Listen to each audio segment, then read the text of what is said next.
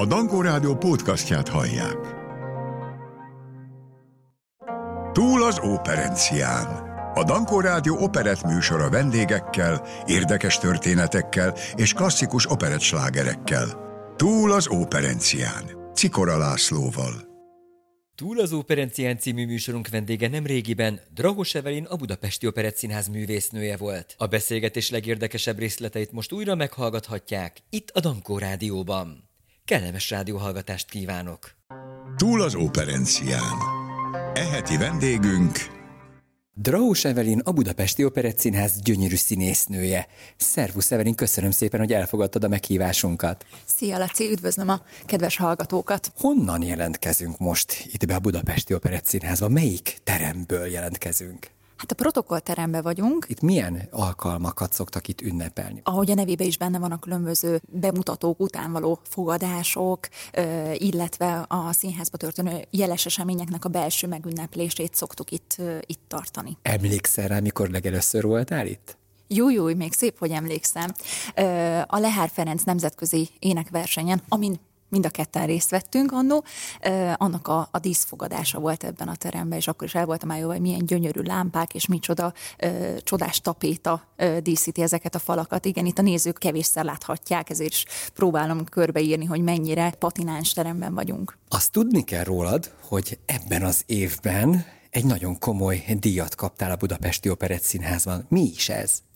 A Marsalbotot kaptam, ami az évad legígéretesebb ifjú művészének adható, és nagyon köszönöm a színház vezetőségének, Kisbi Attilának és a vezetőségnek, hogy idén én kaphatom ezt a díjat meg. Ezt egyébként színészi alakításra adják én a Panniért kaptam. Ez melyik előadásban volt? Huszka Mária főhadnagyának Pannia, ez az első szubret szerepem egyébként, és mellette nemzetközi versenyeken indultam, és a színháznak a nevét igyekeztem minél több helyen öregbíteni. Kérlek, meséljél nekem gyermekkorodról, szülőkről, felmenőkről, honnan van a zenei örökséged? Édesanyám szerette volna, hogy én tanuljak zenét, ő nem tanult, és ezt hiányolta ő a saját gyermekkorából. Egyébként futbolistának szánt, mert hogy ez egy könnyen hordozható pici hangszer, én zongorázni vagy hegedülni akartam. Édesanyám azt mondta, hogy zongorát nem veszünk, mert nagy meg drága. Hegedűre azt mondta, hogy az vinyog.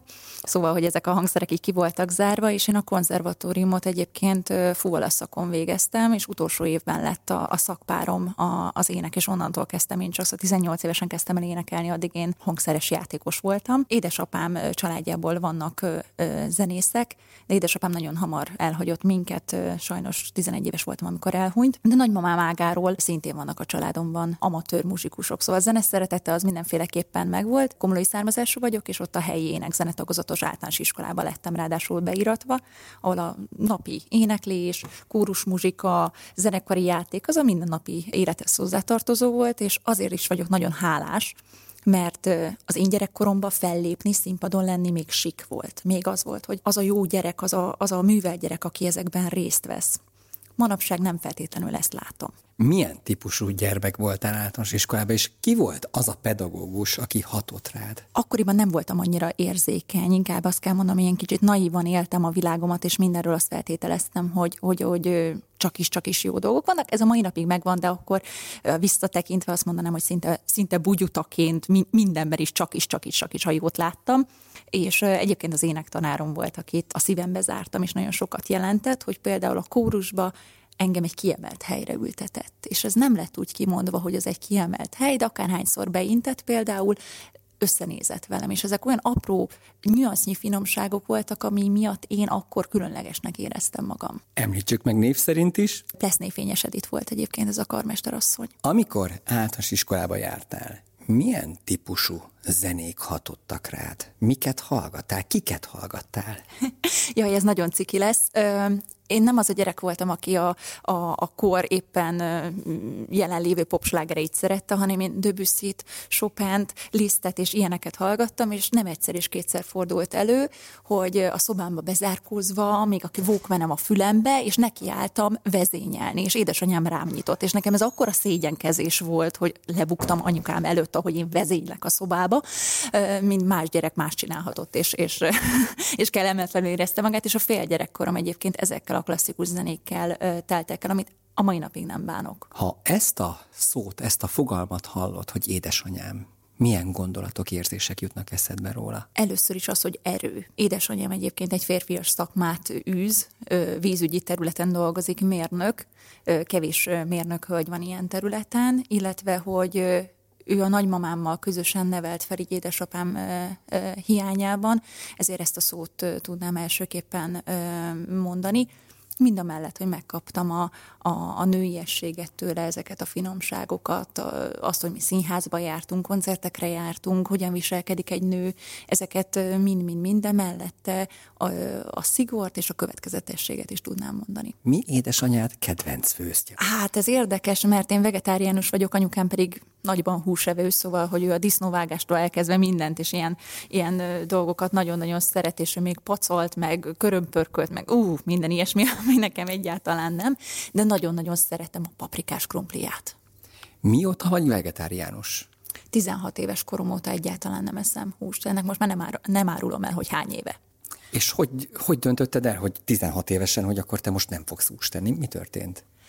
Sosem voltam annyira jól a hústól, azt éreztem, hogy fáradékony vagyok, még nagyon sokszor beteg is voltam, és ahogy kivettem az étkezésemből a húst, azóta er- erőm teljében, és, és jól érzem magam.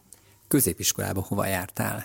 a Váci Pikéti Tibor Zeneművészeti Szakközépiskola növendéke voltam, amit azóta már nem így hívnak, azóta a Bartók nevet viseli, és ez Vácon, Vácon lévő konzi ott milyen szakos voltál, kik tanítottak, és az egyik legizgalmasabb történetet meséld el a konziból. Balog Evelin volt a fuvola tanárom, és Rácz volt az ének tanárom. A fuvolát ugye letettem, és utána Éva készített fel a, az egyetemi felvételire. Izgalmas? Hát igazából minden napom nagyon izgalmas volt. Én nem voltam egy nyugodt növendék egyébként. Volt egy barátnőm, akivel például rendszerint a szobába ettük meg a vacsoránkat, Nos, a édesanyámnak is új információt fogok elárulni, most így nagy, nagy plénuma előtt.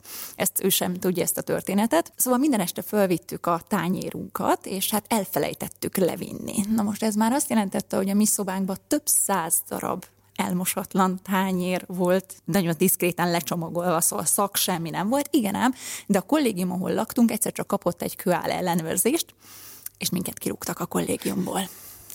Hát ez úgy, hogy azért Komló és Vác között csekély 230 km van, szóval be, bejáróságot nem lehetett volna megoldani, és akkor hát nagy-nagy sikálások árán maradhattam a kollégiumban. A fuvorista lét, a fuvorista múlt mennyire jelent neked előnyt a többi énekessel szemben a pályán? Nagyon nagyban. Azért egy hangszeres napi 6-8 órában gyakorol. Egy énekes 6-8 órát fejben tud gyakorolni, de fizikálisan nem, mert a hangszalagok meg a test ezt a fajta megpróbáltatást nem bírja ilyen időt, időszakban, vagy ilyen időtartamban. Inkább fejben lehet a darabokat elmélyíteni, de az állóképességet azért elég nagyban megnövelte az, hogy, hogy minden reggel tudatosan felkelni, befújni a hangszert, mert különben délután elég penetránsan fog szólni, hogyha reggel nincs bejátszva, illetve különböző gyakorlatokat kell végezni. Énekesként, futbolistaként, de hogy ennek a mennyiségét is, hogyha az embernek van egy hangszeres előléte, az azért nagyban elősegíti, illetve a kottaolvasás, zenetörténeti ismeretek,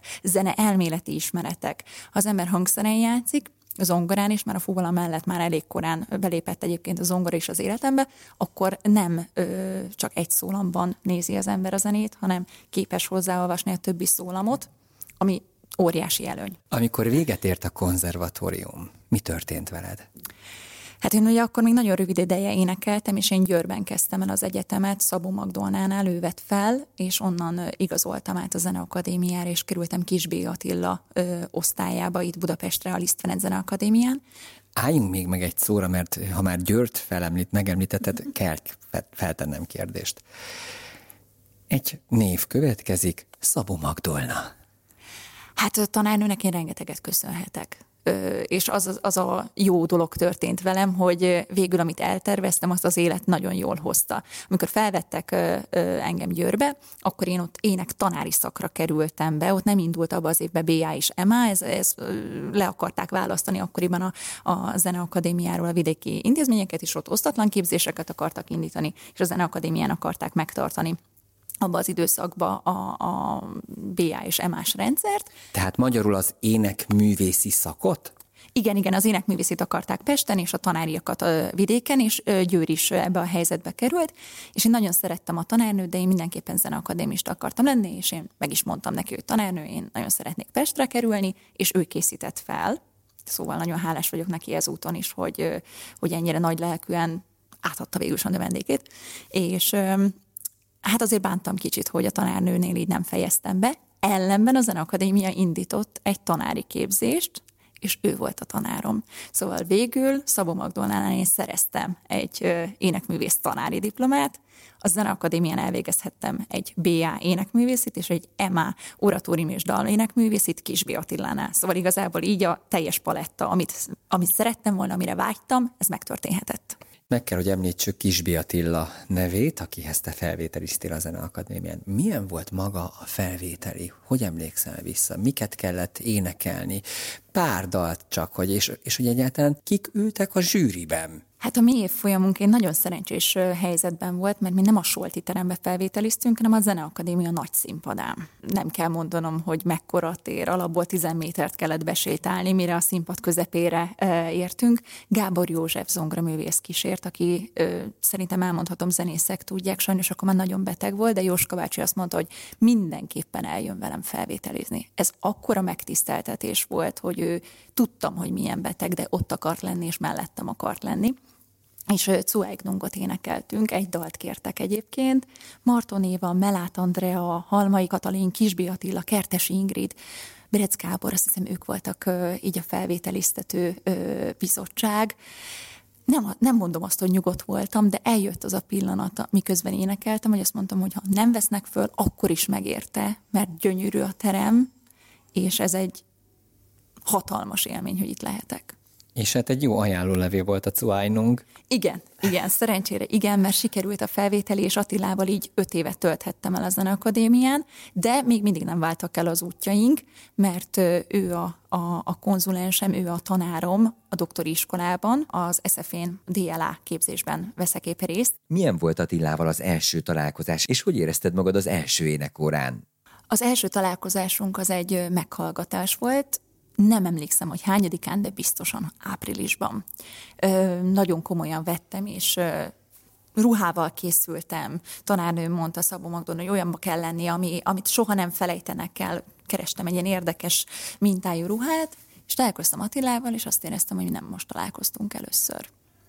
Ö, azt hiszem, akkor mondta először ezt a mondatot, aztán utána még sokszor, hogy hogy amit az ember tud, azt tudja jól, és akkor majd arra lehet építeni. Nagyon türelmes volt, tanácsokkal látott el, és felajánlotta, hogy még egy alkalommal elmehetek hozzá a felvételi előtt, és igazából a felvételére már együtt választottuk ki az anyagot, és amikor a felvételi volt, akkor nagyon, nagyon az volt bennem, hogy azokat mindenképpen meg akarom csinálni, amiket ő tanácsolt, zenei formálásokat, zenei megoldásokat.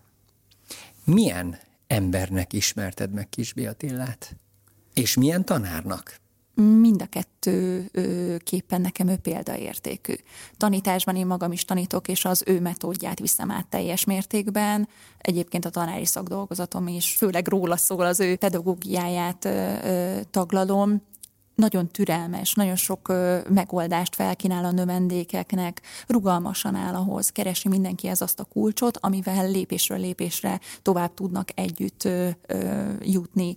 Őszintén meg lehet neki mondani a véleményt, és hallgató fülekre talál az ember, és emberileg is azt gondolom, hogy nagyon-nagyon hálásak lehetünk mind növendékei, hogy ilyen embert és ilyen tanárt ismerhettünk meg, mert mindenben, tényleg mindenben a, a, a segítségünkre ö, próbált lenni, és próbál a mai napig lenni. Bármilyen ö, nagyobb eldöntendő kérdésem van, magánemberként is felhívhatom, és megkérdezhetem a véleményét. Oratórium szakon ugye nem csak énektanárok tanítanak, hanem nagyon fontos a zongora kísérő, a korrepetitor feladata. Ki volt a te mestered? Harazdi Miklós és Csedalma voltak a, a korrepetitor tanáraim. Igen, jó, hogy mondod az, az ő munkájukat, mert ugye heti kétszer találkozunk az énektanárainkkal, de hetente négyszer ugye a korrepetitorokkal, meg két-két korrepes óránk is van. A zenei megoldások vannak jobban előtérbe, kicsit kevésbé a, a, a technikai része, de igazából ezek kéz a, kéz a kézben járnak. Hogyha valamit zenéleg meg tudunk oldani, az akkor a technikán is segít, ha valamit technikailag, akkor az zeneileg is ö, folyamatosan fejlődik. Csedalma ugye nem csak mint zongora kísérőt, hanem itt a Budapesti Operett Színházban is dolgozik. Bontsuk ki az ő személyiségét. Ki ő, mi ő neked? most már mondhatom azt, hogy, hogy barát, baráti viszonyt is ápolunk. Azért mondom így, mert Dalma nagyon-nagyon szigorú, de a szó jó értelmébe véve, és amikor elkezdtünk dolgozni, akkor, akkor én ezt hirtelen nem is tudtam ezen, ezen mit kezdeni, hogy elkezdjük a darabot, megállunk, kiboncolgatjuk benne a nehéz részeket a következő nehéz részbe, és hát az én lelki világom meg így akarta volna, hogy az egészet sokszor, és élvezkedjünk, hogy milyen szép a dallam, és ő nagyon tudatosan munkára nevel, és nagyon hálás vagyok neki egyébként ezért, hogy, hogy igenis rám kényszerítette ezt a fajta tanulási ö, módszert, mert most már alkalmazom. Eleinte nem akartam én ezt alkalmazni, és ö, itt színházon belül Attilának ö, ö, nem tudom a pozíciókat, hogy kinek, kit milyen titulusban hívnak, de, de azt hiszem, hogy az asszisztense nekem az az ember, akit felhívok, és nagyon sok kérdést felteszek neki, és mindig nagyon aranyosan és kedvesen válaszol. Sajnos nem tudom. Azt hiszem, igazgatói asszisztens. Hogyha be kéne mutatni magadat a kedves rádióhallgatóknak, akkor mit mondanál? Énekes. Igen, mert azt érzem magamban ö, biztosabb helyen. Ezt tanultam többet.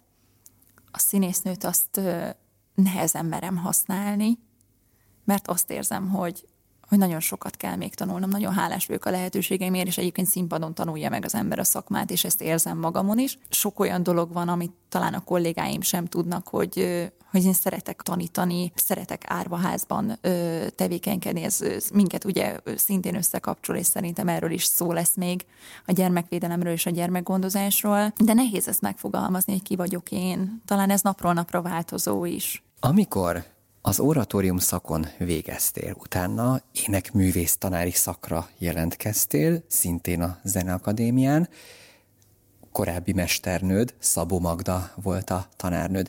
Mennyivel másabb munka, vagy mennyivel másabb iskola az oratórium szak, mint maga az énekművész tanári szak? Ezt most énekesi szempontból kérdezem sokkal nehezebb már a zenei anyag, amivel foglalkozunk. Itt egy-egy vizsgán akár teljes oratórium szerepet is fel kell tudni mondani, ami mondjuk egy operaszakkal ö, szemben ö, más, egy oratórium szak, hogy nincsenek mozgásos órák. Ők ugye az operások bemutatnak akár egy kisebb cenírozott operát, vagy részleteket. Nálunk zongorával, vagy kiskamara együttessel van egy-egy oratórium, vagy oratórium részlet bemutatva dalciklusokat énekelünk, jobban ez a ö, színpadi koncert életre ö, készít fel ez a szak, mint mondjuk egy operai, opera ö, játszási ö, feladatra. Rengeteg kortárs dallamot ismersz, rengeteg kortárs zeneszerzőt ismersz. Oratórium énekesként mennyivel nehezebb számodra múlt századi, vagy múlt évezredekből előásott dallamokat énekelni, úgyhogy azért te be vagy rendesen oltva a kortárs zenével. Számomra nagyon ö, hétköznapi a kortárs zene, vagy hogy, hogy fogalmazzak. Számomra ez egy természetes műfaj, és szeretném, hogyha minél több emberhez eljutni, és szeretném, hogyha minél többen nyitottak tudnának rá, rá lenni. Ebben viszont azt gondolom, hogy a feladatom és a, a kortárs zenészeké a feladat, hogy igenis keressük meg a szerzőket, kérjünk tőlük darabokat, és okosan műsorra tűzzük őket. Atonális zenéből másfél órát nem lehet rákényszeríteni a hallgatóra. Okosan, jól megválasztott darabokat kell fűszerként betenni akár egy-egy klasszikus koncert repertoár műsorába, és akkor ezt lehet átforgatni fejtsük ki a kedves rádió hallgatóknak, hogy mit is jelent az az atonális zene. Az atonális zene az, ami nem esik jól a fülünknek. Ez most ilyen nagyon konyha nyelven, de igazából harmónián kívüli kívülit jelentene. A gyerekeknek úgy szoktam elmagyarázni, hogy a tonika az, amikor otthon vagy és jól érzed magad. A szubdomináns az, amikor elmész az iskolába, és nem a legjobb napod van, a domináns az, amikor ötöst kaptál, és a tonika az, amikor hazamész, jól érzed magad, és anyának elmondod. Na, az atonális zene az nem ezen a metódon gondolkozik, hanem soha sem találjuk meg ezt a tonikát benne, soha nem találjuk azt a nyugvópontot, amikor otthon vagyunk, és jól érezzük magunkat. Ha Drahus Evelintől megkérdezik a gyerekek, hogy mi az, amit szeret, mi az, ami iránt elhivatott, hogyan válaszol erre? Szereti a színházat, ez, a, ez az otthonom igazából, a Budapesti Operett Színház, itt érzem magam a legjobban. Nagyon szeretem a kortárs zenét, és ö, elhivatott vagyok, hogy ezt minél szélesebb körben a kedves hallgatók, nézők elé vigyem, és a tanítás is engem jellemez, illetve az árvaházi gyermekeimmel való munka, és engem jellemez, azt érzem, mert sokat formált rajtam. Amikor azt az intézmény nevet hallod, hogy Budapesti Operett Színház, akkor mi jut az eszedbe, és meg tudod-e mondani az első élményt, amit itt szereztél? Első pillanatot vissza tudod-e idézni önmagadban, hogy mi volt az? Igen, ö, Szörényi Bródi István a király meghallgatásra ö, érkeztem, Gizella szerepét ö, ö, szerettem volna elnyerni, ami szerencsére sikerült is, és emlékszem, hogy a karterem előtt várakoztam, nem ismertem a házat, felvittek a harmadik emeletre, és mondták, hogy itt majd a házi színpadra be kell menni. Rólam tudni kell, hogy nagyon-nagyon rosszul tájékozódom, de olyan helyeken is, amit már régóta ismerek, ezzel kapcsolatban van egy vicces történetem egyébként, és vártam, hogy bejuthassak a házi színpadra, ahol szintén először voltam. Egy aránylag díszítetlenebb, fekete hajópadlós terem, és azt néztem, hogy óriási a belmagasság, és ezt be kell énekelni. Ez az első élményem a színházban. Tájékozódós történet? Hála Gála volt, ha jól emlékszem, két évvel ezelőtt. Imre Roland volt a partnerem, és megbeszéltük, éjjel az Omnibuszt próbáltunk, és azt vittük színre, és megbeszéltük, hogy lemegyünk még a baletterembe, és átnézzük egyszer gyorsan a koreográfiát, és azonnal megyünk föl a, a színpadra a nagy színpadon, közben ment az előadás. És um, Roli mondta, hogy ő előre megy, és nekem valahogy fel kellett volna jutnom. Szerencsére volt nála is, és nálam is telefon, és hívogattam, hogy valaki azonnal jöjjön le értem, mert nem jutok fel a nagy színpadig. Egyszerűen a színház aljában lévő labirintusban én teljesen elvesztem, mert az a szép, hogy azóta is. Te itt nem csak énekelni tanulsz, nem csak színészi játékot tanulsz, és nem csak táncot tanulsz a színházban, hanem úgynevezett színészi beszédórákra is jársz. Ki a mesternőt? Ki az, akitől kapod napról napra, hétről hétre az eszenciát? Szilágyi Enikő, akivel rendszeresen átnézünk minden egyes szerepet, és ö, hangsúlyokat, szövegérthetőséget finomítunk, illetve beszédgyakorlatokat ad folyamatosan, hogy helyesen beszéljünk. Ez színpadon nagyon-nagyon fontos, hisz a nézőhöz, ha nem jut el egy-egy mondat, akkor ugye lemaradt arról, amiért ő idejött. Szóval minden egyes szót és minden egyes hangot, betűt megérdemel a néző, hogy megkapjon úgy, ahogy a szerzőink ezt ugye a darabokban megírták illetve Fehér Zsuzsával is dolgozom együtt. A Panni szerepét ővelők kettőjükkel gyakoroltuk ki, és nagyon hálás vagyok mind a kettőjüknek, mert azóta is érzem magamon, akkor nagyon-nagyon sokat és, és keményen dolgoztunk azon, hogy minden hangzó érthető legyen, és ez az összes többi szerepemben is visszaköszön az a munka az, az összes szerepre ö, hatással volt, és természetesen Enikővel most is dolgozunk. Mennyivel kell másként beszélni, másként artikulálni a színpadon, mint a hétköznapokban? Fel kell nagyítani sokszor szavakat, figyelni kell a dinamikára, hogy mi az, amit akár hangerőben, vagy tempóban, gyorsabban, vagy lassabban, hisz más, más lesz a mondatnak a jelentése. És arra is gondolni kell, hogy a, a nézőnek kell idő, míg eljut hozzá a hang, és kell idő, míg feldolgozza az információt. Hogyha mindent csak gyorsan lejárunk, meg gyorsan elmondjuk, akkor elvesszük a, a nézőtől azt a lehetőséget, hogy ő ennek a darabnak aktív részese legyen. Kisbi Attila azt nyilatkozta rólad, hogy egy elképesztően alázatos művésznő vagy, hiszen rengeteg olyan szerepet is elsajátítottál, amihez türelem kellett és alázat. Amikor valakiről a saját mestere nyilatkozik így, az milyen érzés? Nagyon-nagyon megtisztelő és nagyon megható, és Attila előtt énekelni egyébként a mai napig nem azt mondom, hogy stressz, de bennem van az, hogy meg akarom neki mutatni, hogy képes vagyok rá, meg akarom győzni őt is arról, és magamat is arról, hogy, hogy jó az, amit mi ketten csináltunk, és, és közösen hoztunk létre. Ezt azért mondom így, mert ő a kezdetektől fogva tanít engem. Nekem teljesen más kapcsolatom van ezáltal vele, hisz a mesterem és a főnököm egyben. Ez egy nagyon hálás dolog, és, és közben viszont felelősséget is ad, hogy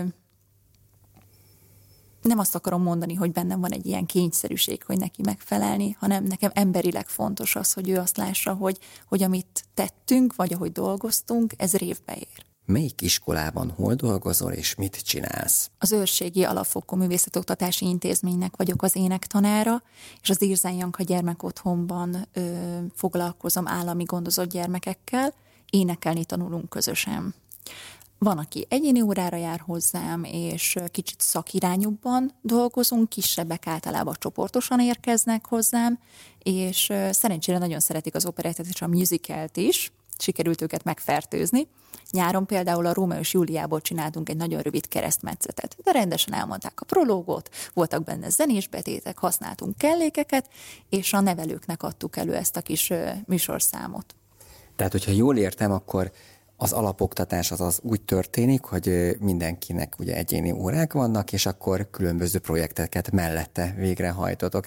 Amikor egy valahol Európa című musicalt elővesztek, vagy éppenséggel egy Rómeó és Júlia című produkcióból kapnak ízelítőt a gyerekek, akkor mivel tudod őket motiválni, vagy őket már ezzel motiválod a darabválasztással? Igyekszem a darab választással is, de az, hogy ők a Budapest Operett Színházban nem egyszer és nem kétszer járhattak, és hát itt azért vannak nagy nevű művészek, akiért legyünk őszintnék, főleg a lányok élnek, halnak, Dolhai Attilára gondolok itt, és mutatok egy olyan felvételt, ahol például ő Rómeó, akkor az azért elég nagy löketet ad ahhoz, hogy csináljuk meg ezt a jelenetet. Mennyivel működnek ők másként, ezek a fantasztikus gyermekek, mint például a te környezetedben élő gyerekek? Más a türelem szintje. Van, hogy előbb azt mondja egy, egy állami gondozott gyerek, hogy ő nekihez nincsen kedve, akkor addig kell menni és megtalálni azt a kulcsot, amivel újra kedve lesz. Általában, ha valami nem sikerül, akkor inkább azt mondja, hogy nem, ez, ez hülyeség, ezt ő nem is akarja csinálni. Aztán megnézzük, és megdicsérem, hogy te képes vagy megcsinálni, és újra megjön a kedv. Ez azt gondolom, hogy minden gyerekben életkori sajátosság. Az nem mindegy, hogy hányszor vesszük a fáradtságot, és adunk lendületet, hogy maradjanak kitartóak. Színészként, énekesként mit kaptál ezektől a gyerekektől? Érzékenységet nagyon. Azért az ember lát nehéz sorsokat és nehéz történeteket, mm, illetve rengeteg szeretetet. Azért úgy bemenni egy iskolába tanítani, hogy a gyerekek elém szaladnak és megölelnek, akkor azt hiszem ezzel elmondtunk mindent. Szóval a tanításnak azt hiszem ez az egyik legnagyobb ö, ö, dolga, vagy legnagyobb ajándéka, amikor a, a gyerek várja a tanárát. Nemrégiben felvételt nyertél a Színház és Filmművészeti Egyetem doktori iskolájába. Minek a doktora leszel? A zene doktora. DLA képzésben veszek részt, ami azt jelenti, hogy színpadi produktumot is létre kell hozni, nem csak írásbeli része van, hanem egy fizikális ö, színpadi ö, előadást is létre kell hozni. Kortárs magyar zeneszerzők színpadi műveit ö, fogom kutatni, és ebben tanár úr Kisbi Attila ö, a, a, a mentorom, a segítőm, ő a kutatásomnak a, a vezetője. Te hogyan fertőzöttél meg a kortárs zenével? A Zeneakadémián minden évben kötelező egy kortás dalt énekelni a fél évi, illetve az évvégi vizsgán, és ö, szerencsére ö, jobbnál jobb ötleteket kaptam Harazni Miklóstól és Kisbi Attilától, illetve Csedalmától már, amikor a, a masterre jártam, és ö, összegyűlt belőle egy, egy szép kupasznyi, és elkezdtem kérdezősködni kortás magyar zeneszerzőknél, hogy esetleg volna a fiókban olyan darab, amit még sose énekelt el senki. És kiderült, hogy ezek a kortás szerzők nagyon nagy örömmel adnak darabokat, sőt, írnak is még, hogyha van rá ö, kereslet, és jelenleg 17 zeneszerzővel dolgozom így. Ha azt az intézmény nevet mondom neked, hogy Szabó Ervin könyvtár, akkor mi jut az eszedbe? Nagy segítségem van nekem ott Bándoli Katalin személyében, aki a Kortárs Zenei Dalműhelynek állandó játszási helyet ö, ö, biztosít. Milyen koncerteket szoktál tartani, és kikkel? Kortárs Zenei Dalműhely a koncertsorozatnak a neve, ahol kortárs magyar zeneszerzők ö, műveit mutatjuk be. Igyekszünk olyanokat, amit még soha senki semmikor nem énekelt el, szóval fiókból elővett ö, művek ezek. Molnár Marcel ül a zongoránál rendszerint, és Szíves Márton a vibrafonnál. Amikor egy zongorista és egy vibrafon művész, egy ütős művészen együtt dolgozol, ilyenkor hogy működik, hogy ki dominál? Tehát az énekes szólista dominál, vagy pedig közös konszenzus alapján történik a produkció? Mi teljes mértékben kamara partnerek vagyunk egymásnak, szóval ahogy a zene megkívánja. Hogyha szólisztikus rész van, akkor a, a fiúk, akár zongora, vibrafon, ö, amelyik őket említem, ö, emelkedik jobban ki, hogyha az énekelt rész, akkor viszont ugyebár az énekes. Ami ezeken a koncerteken egy kis hagyománytól eltérő finomság, hogy egy-két apró kelléket használni szoktunk. Pont azért, hogy minél inkább a, a közönség, a hallgatóság magáévá tudja tenni ezeket a kortárs dalokat, amelyikbe belefér. Például Bella Máténak a jöjjő effektusába egy szembombont a végén meg szoktam enni. Női fogyásról és hízásról énekelek végig a dalban. Olyan dolgokat, amivel egy kicsit a hallgatóságot kimozgatjuk, amire azt mondják, hogy fú, jó pofa volt ez a koncert, legközelebb is eljövünk. Azt gondolom, hogy ilyenekkel lehet megszerettetni a kortárs zenét, és minél nagyobb körben népszerűsíteni. Amikor egy karafiát orsolya szöveget kell énekelni, ilyenkor mennyire a te karakteredből építkezett. Teljes mértékben közös megegyezésen alapul a dolog, de azért a zeneszerzői utasításokat betartva. Általában a szerzők kell, a zeneszerzőkkel van több kontakt, és az irodalmárokkal egy kicsit kevesebb, de természetesen nyitottak mindig. Volt, hogy már írtál át szöveget? Nem, nem, nem, nem, nem. Ezt teljes mértékben tiszteletbe tartom, mindenki ezekhez az előadásokhoz azt teszi hozzá, amit ő a legjobban tud, ezért a zeneszerzőnek meghagyom a zeneszerzői feladatokat, az irodalom részét pedig a, a költőknek, íróknak, én az énekesi részét tudom hozzátenni, maximum ki tudok találni egy kis jelenetet, vagy több dalt össze tudunk fűzni. Szíves Mártonnal ugye több versenyen is, nemzetközi és itthoni versenyen részt vettünk. Ott Dankó Rihát és Dobrovai László műveit fűztük fel egy teljes történetté. Egy bántalmazott nőnek a, a, a szerelmi tragédiáját fűztük össze három dalban. Nemrégiben egy nagyon komoly versenyen is részt vettetek, amit meg is nyertetek. Kérlek szépen, mesélj róla. Igazából itt most több verseny van. A, az évadunk az a versünneppel kezdődött, ahol közönség és külön díjat értünk el, aztán Szerbiában és Oroszországban első díjakat hoztunk el, Olaszországból harmadik helyet hoztunk el, és a, a nyolcadik remélem nyolcadik kortárszenei énekversenyen Debrecenben a Magyar Állami Operaház külön díjat hoztuk el. Ez, ez volt a tavasz és a nyár termése. Jelenleg te a Budapesti Operett Színházban egy olyan szerepet is alakítasz a színpadon, amit hogyha valaki nekem úgy mond el pár évvel ezelőtt, hogy te ezt játszod a színpadon, nem hiszem el.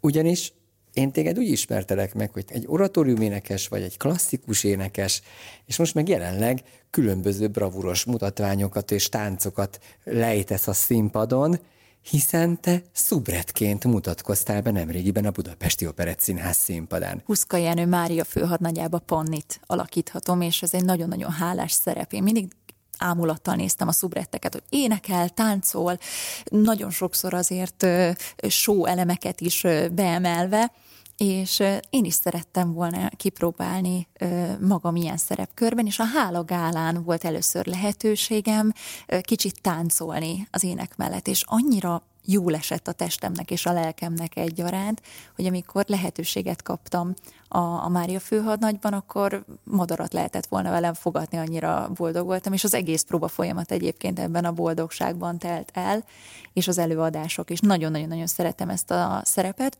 én ugye az éneklési részben vagyok erősebb, ezért folyamatosan ö, igyekszem táncban ö, erősödni, és nagyon élvezem ezt az utat, és én nagyon szeretek táncolni.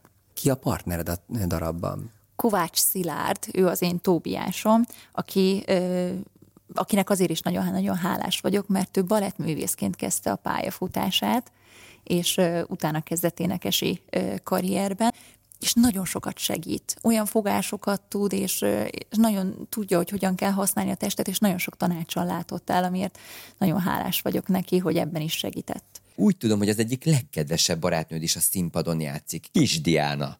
Igen, igen, ő Máriát alakítja. Hát ez is nagyon-nagyon jó érzés, amikor igen, ő a legjobb barátnőm, együtt tudunk játszani, és a színfalak mögött még egymásnak tudunk hinteni, hogy sok sikert a következő jelenetre. Milyen érzés úgy dolgozni a színpadon, hogy tényleg a legjobb barátnőddel dolgozol együtt? Őszinték vagytok, mertek kritikát megformálni egymásnak, mertek tanácsot adni? Teljes mértékben, sőt, amikor a másik kinnül, és tudjuk nézni a, a, a másiknak a jelenetét, akkor felszoktuk venni, el szoktuk egymásnak mondani, hogy, hogy szerintem figyelj, az úgy jobb, jobb lenne, próbált ki, nézd meg, így nézel ki a felvételen kívülről. Ezek a tanácsok nagyon hasznosak, és, és nagyon jók, hogy ezt meg tudjuk egymással osztani, mert a nézőnek a, a, a legjobb jár, és addigra nekünk a szerepet, az egészet magunkból ö, meg kell tudnunk formálni. Nem csak kisdiával vagy itt nagyon-nagyon-nagyon jóba, nagyon-nagyon nagy barátságban, hanem... Bojtos Lucával is, akivel ugyanazt a, szín, ö, ugyanazt a szerepkört játszuk, szintén Panni. Milyen Lucával együtt dolgozni? Nagyon-nagyon jó, és nagyon sokat segített nekem a Luca is egyébként. Ö, ő táncos körből, ő gyerekkorában sokat táncolt, és ő neki a mozgás például nagyon könnyedén megy, és egy nagyon dekoratív és nagyon, nagyon könnyed jelenség a, a színpadon, és nagyon sok tanácssal látott el ő is, közösen tanultunk szöveget, végszavaztunk egymásnak, jó hangulatba teltek végig a próbák. Milyen volt a bemutató? A te bemutatod? Hát először is egy óriási élmény, akkor még azért a szövegkönyvet, meg mindent leszoktam adni, vagy az ügyelőpulton, vagy bent van a mikroportosban. Ha bármi történne, akkor ki lehessen e, nyitni. Nem kellett kinyitni, nagyon élveztem az egészet. Alig vártam, hogy a következő jelenetemnél tartsunk, és újra és újra színpadra érhessek. És már több nyilatkozatban elmeséltem ugye az asztalos nagy jelentet, hogy én e, tériszonnyal küzdök, de előadáson nem valahogy sikerült ebbe a, ebbe a darabba ezt is legyőzni, pedig amikor először felraktak erre az asztalra és fölemeltek, ugye a balettáncosok a fejük fölött viszik ezt az asztalt, akkor sikítoztam, és csak azt tudtam mondani a szövegem helyett, hogy tegyetek le, illetve a nevemet sem tudtam megmondani, sem azt, hogy Panni, se az, hogy Drahos Evelin, de mire eljutottunk az előadásig, akkor azt éreztem, hogy a, a, tényleg a fellegekbe járok, és hogy, hogy hihetetlen jó érzés. Evelin, amikor szabadidőd engedi, akkor ezt mivel töltöd? Legtöbbször a családomhoz látogatok le vidékre, illetve nagyon szeretek főzni, szeretek kirándulni, moziba járni, szeretem a mozgóképet nagyon, illetve nagyon sokszor egyébként azt a megoldást szoktam a kevés szabadidőmre, hogy bejövök a színházunkba és nézek olyan előadást, amit még nem láttam esetleg. Úgy tudom, hogy te nem vagy egy elveszett lány a konyhában. Mi az a kedvenc étek, amit bármikor elkészítesz? Kedvencem sok van, de én például nagyon szeretem a rákot és a rákos tésztát, és ezt úgy szoktam készíteni, hogy aszalt paradicsomot, fokhagymát, bozsolikomot ö, lepirítom a rákkal, ezt felöntöm tejszínnel, spagettit szoktam általában belefőzni, és hát koktélparadicsommal különböző ö, ilyen kis paradicsomos, ö, vagy aszaltam, vagy még kis szószal ö, ízesítem, és ez egy könnyed tésztaétel, és ezt azoknak a hallgatóknak is ajánlom, akiknek kevés ideje van, mert az elkészítési idő az ilyen jó negyed óra. Amikor egy énekes elkezd tanulni énekelni, aztán fejlődik a zenei ízlése, és, és utána meg már a színpadon, ha hazamegy, akkor meg már csak azért hallgatja azt a felvételt, mert hogy jól esik neki. Szóval a kérdésem arra vonatkozik, hogy van-e példaképed, akit már nagyon-nagyon régóta hallgatsz, élvezed az ő művészetét, és továbbra is megmaradt neked példaképnek. Természetesen a, klasszikus létből ilyen nekem Kállász, illetve Pavarotti. Természetesen nem hangfajom Pavarotti, de nagyon szeretem a zenei formálását. Hallatszódik, hogy ő őszinte. Vannak például felvételek, Bánk Bánt, csak is Kisbi Attilával tanítok. Nekem ő az őszinte Bánk. De egyébként musicalekben is vannak olyan elődök, akiket örömmel hallgatok, vagy operetteket. Nagyon szeretem a régi felvételeket ezekből is. magyar énekes, Kisbi Attillán kívül, akit nagyon szeretsz hallgatni, énekesnő, akit szeretsz hallgatni. Miklós Erikát szeretem nagyon. Azért is szimpatizálok vele, mert ő is sok műfajt járt körbe. Ugye ő az operát is képviseli a mai napig, de musicalben is láthattuk, operetben is láthattuk, a könnyebb hangvételű zene iránt is érdeklődik. Szeretem a sokszínűséget. Sőt, én tudom, hogy te részt is vettél neki kurzusán. Milyen volt vele együtt dolgozni? Igen, többször is jártam nála mesterkurzuson. Nagyon jó volt együtt dolgozni, hasonlóan gondolkozunk, illetve az ő hangképzése nagyon közel áll az enyémhez. Az az berendezésünknek köszönhetően, ha mutat egy hangot, akkor azt nagyon könnyen átvettem, és, és meg tudtam szólaltatni azt, amit szeretett volna. A kedves rádióhallgatók azt nem látják, amit én, hogy gyönyörű hölgy vagy, nagyon jó formával, jó alakkal rendelkezel. Mennyire figyelsz oda arra, hogy akkor mit eszel, mikor eszel, mennyit mozogsz, hogyan mozogsz, mikor alszol. Tehát magára az, a, az életmódodra mennyire ügyelsz, hogy az minél kiegyensúlyozottabb és egészséges legyen, egészségesebb legyen? Hát először szerencsés alkat vagyok, de mindemellett nagyon is figyelek arra, hogy minden nap legyen mozgás, ez táncban, nyújtásban, de akár ilyen könnyebb súlyzós gyakorlatokkal ez, ez napi, napi rendszerességű, és az étkezésemre is cukrot nem nagyon, csokit nem nagyon, pedig nagyon-nagyon édes szájú vagyok, erre főleg így, hogy hamarosan bemutatunk, következik erre nagyon-nagyon ügyelek szénhidrát bevitelre is, és az alvásommal is próbálok úgy gazdálkodni, hogy meg legyen a 8 óra, ez általában sajnos nem sikerül. Amikor egy énekest látunk, hallunk, mind a színpadon, mind a rádióban, akkor azt gondoljuk, hogy hú, milyen gyönyörű és csodálatos élete van. Pedig azért nagyon sokszor árnyoldalak is beárnyékolják, úgymond az életét. Mennyivel, mennyire tudsz újra és újra felállni, hogyha egy mély időszakod van? Most már tudok, azt gondolom, hogy ezt is meg kell tanulni, ez is, ez is a szakmánk része egyébként, hogy bizony, amikor előadások vannak, meg bemutatók vannak, akkor az már a végtermék, az már persze, ahogy látjuk kintről is, az a csillogás része, hogy, hogy létrehoztunk valami gyöngyszemet. De az odavezető út az nagyon-nagyon ö, rögös, de meg kell benne találni azt, hogy, hogy ez egy önismereti út, és, és hálásnak kell lenni ahhoz, hogy ezért, ezért a folyamatért, hogy önmagunkhoz és a darabhoz is közelebb ö, kerülünk. És azt az ember megtalálja magában ezt a kis kulcsot, akkor igazából ez nem egy nehéz folyamat. Orfeum mágusa. Számodra mit jelent ez a cím? Ez a cím. A cicákat. A Bariszon lányok egyikét alakíthatom Gertrudot, mi ötten vagyunk testvérek, és azért is aranyos és jó helyzet ez, mert nekem nincsen testvérem. És most lett négy hirtelen, és mi egyszerre mozgunk, egyszerre énekelünk, nagyon jó csapat állt össze. A kolléganők, akikkel ezt játszhatjuk, uh, Kartfia Isa, Kelemen Fanni, Felkai Flóra, Laboda Zsani és Kékkovács Veronika, nagyon-nagyon jó csapat állt így össze, és nagyon élvezzük a, a próbákat. Mi az Orfeum egy, egy szín vagyunk, egy, egy, egy szerep, nem is szerep, hanem egy jelenet vagyunk az Orfeumban egy, egy műsorszám, és mi Amerikából érkező hölgyek vagyunk, akik azért nagyon tudják a csábítás módszereit. Ezek a hölgyek valóban élő személyek voltak, és valóban Budapesten is megjelentek, ugye, és nagy feltűnést keltettek, jól tudom? Teljes mértékben jól tudod, a férfiak álmát valósította meg ez az öt hölgy. Nagyon jól mozogtak, nagyon jól táncoltak, dekoratívak és tehetségesek voltak, és a férfiak jegyet váltottak az ő műsorukra, ami a valóságban is az volt, hogy pici cicákat rejtettek el a jelmezükben, és hát hol bemutatták a cicákat, hol eltakarták.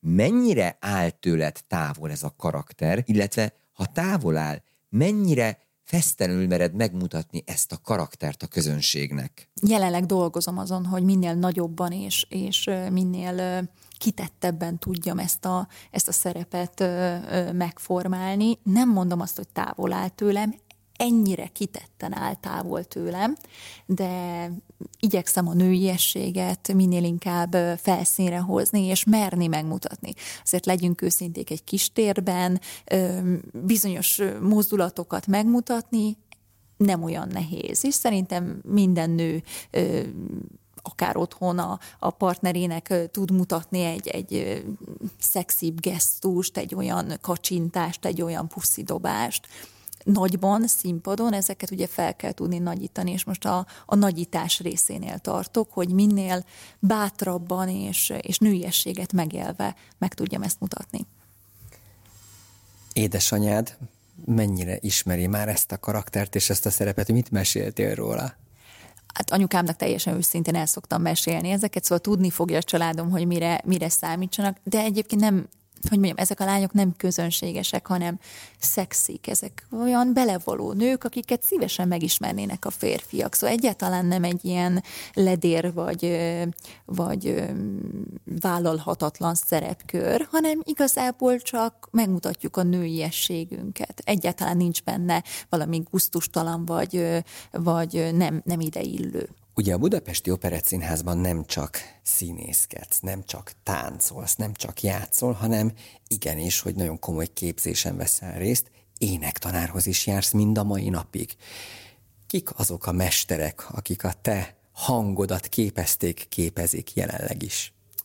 Jelenleg Komanicki Zita az énektanárnőm, és Kisbi Attilához is fordulhatok, hogyha kérdésem van, és szeretnék neki ö, szerepekből ö, mutatni részleteket. Nagyon-nagyon jó, hogy ebbe a színházba az a, az a bevett szokás, az elmúlt évek bevett szokása, hogy heti rendszerességgel járhatunk énektanárokhoz, ahol még korrepetitort is kérhetünk, és megmutathatjuk a szerepeket, ezáltal egy biztos szereptudással érünk színpadot. Zita egy tündér.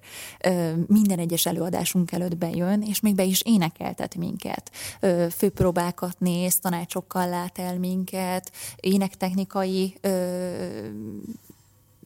módszereket, metodikákat tanulunk tőle, nagyon-nagyon sok időt szán ránk, és ezért azt hiszem mindannyian hálásak is vagyunk neki. Ha az időkerekét egy jó tündér 2033-ra forgatná, mikor tudná magáról elmondani azt, Drahos Evelin, hogy mind szakmailag, mind magánéletileg egy boldog ember? Egy kicsit segítek, van-e például álomszerep? Nekem mindig az a, az a legkedvesebb szerep egyébként, amit rámosztanak, szóval nem is szeretnék ötletet adni, bármi, amit eszükbe jut, azt én nagyon nagy örömmel, és inkább a, a darabok számát szeretném hangsúlyozni, hogy én nagyon sok darabot szeretnék, és nagyon sokat szeretnék játszani, és nagyon sok évig szeretnék játszani. Az, hogy mit, azt majd megformálom magamban, és tényleg, amire azt mondják, hogy ez a szerep a tiéd, az nekem a legszebb. Én most is boldog vagyok egyébként. Remélem akkor is az leszek.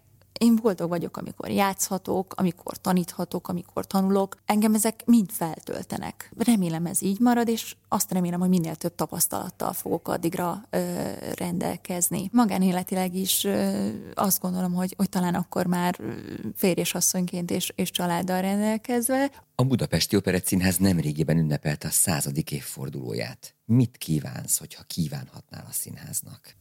Hát nem százat, hanem vagy még ezret és hasonló gyönyörű gálákat, mint a száz éves születésnapra készült gála. Azt gondolom, hogy méltóképpen tudtunk ünnepelni, és a színfalak mögött is ünnep volt egyébként. Néztük egymás jelenetét, a gálák egyébként is nagyon izgalmasak mindig, mert nagyon sok színű jelmez van, akkor a jelmezek által feljönnek különböző történetek, az idősebb generáció mesél arról, hogy mi volt a színházban 30-40-50 évvel ezelőtt, a kisebbek mind körbe szoktuk ilyenkor a, a nagyobb művészeket állni és ülni, és, és, és hallgatjuk a nagy történeteket, szóval nagyon megható volt. Nem tudom, hogy hogy ki emlékszik, vagy ki járt itt a, a, a száz éves gálán, de egy rövid bejátszással a nagy elődöknek a, a fényképe is megjelent a színpadon. Öm, nagyon remélem, hogy még nagyon sokáig ö, játszhatunk itt, és, és ilyen csoda ünnepeket élhetünk meg, mint a száz éves gála volt. Én pedig kívánom neked, hogy minden álmod váljék valóra, és köszönöm szépen, hogy egész héten a vendégünk voltál. Nagyon szépen köszönöm én is, hogy itt lehettem. Túl az Operencián című műsorunk vendége nem régiben Drahos Evelin volt. A művésznővel készült beszélgetés legérdekesebb és legszebb pillanataiból válogattunk. Hallgassák a Dankó Rádió operett műsorát minden nap 18 órától. Várja önöket a társszerkesztő D. Szabó Ágota, a zenei szerkesztő Szabó Tamás és a műsorvezető Cikora László. A Dankó Rádió podcastját hallották. Minden műsorunkat újra meghallgathatják a mediaclick.hu per Dankó oldalon.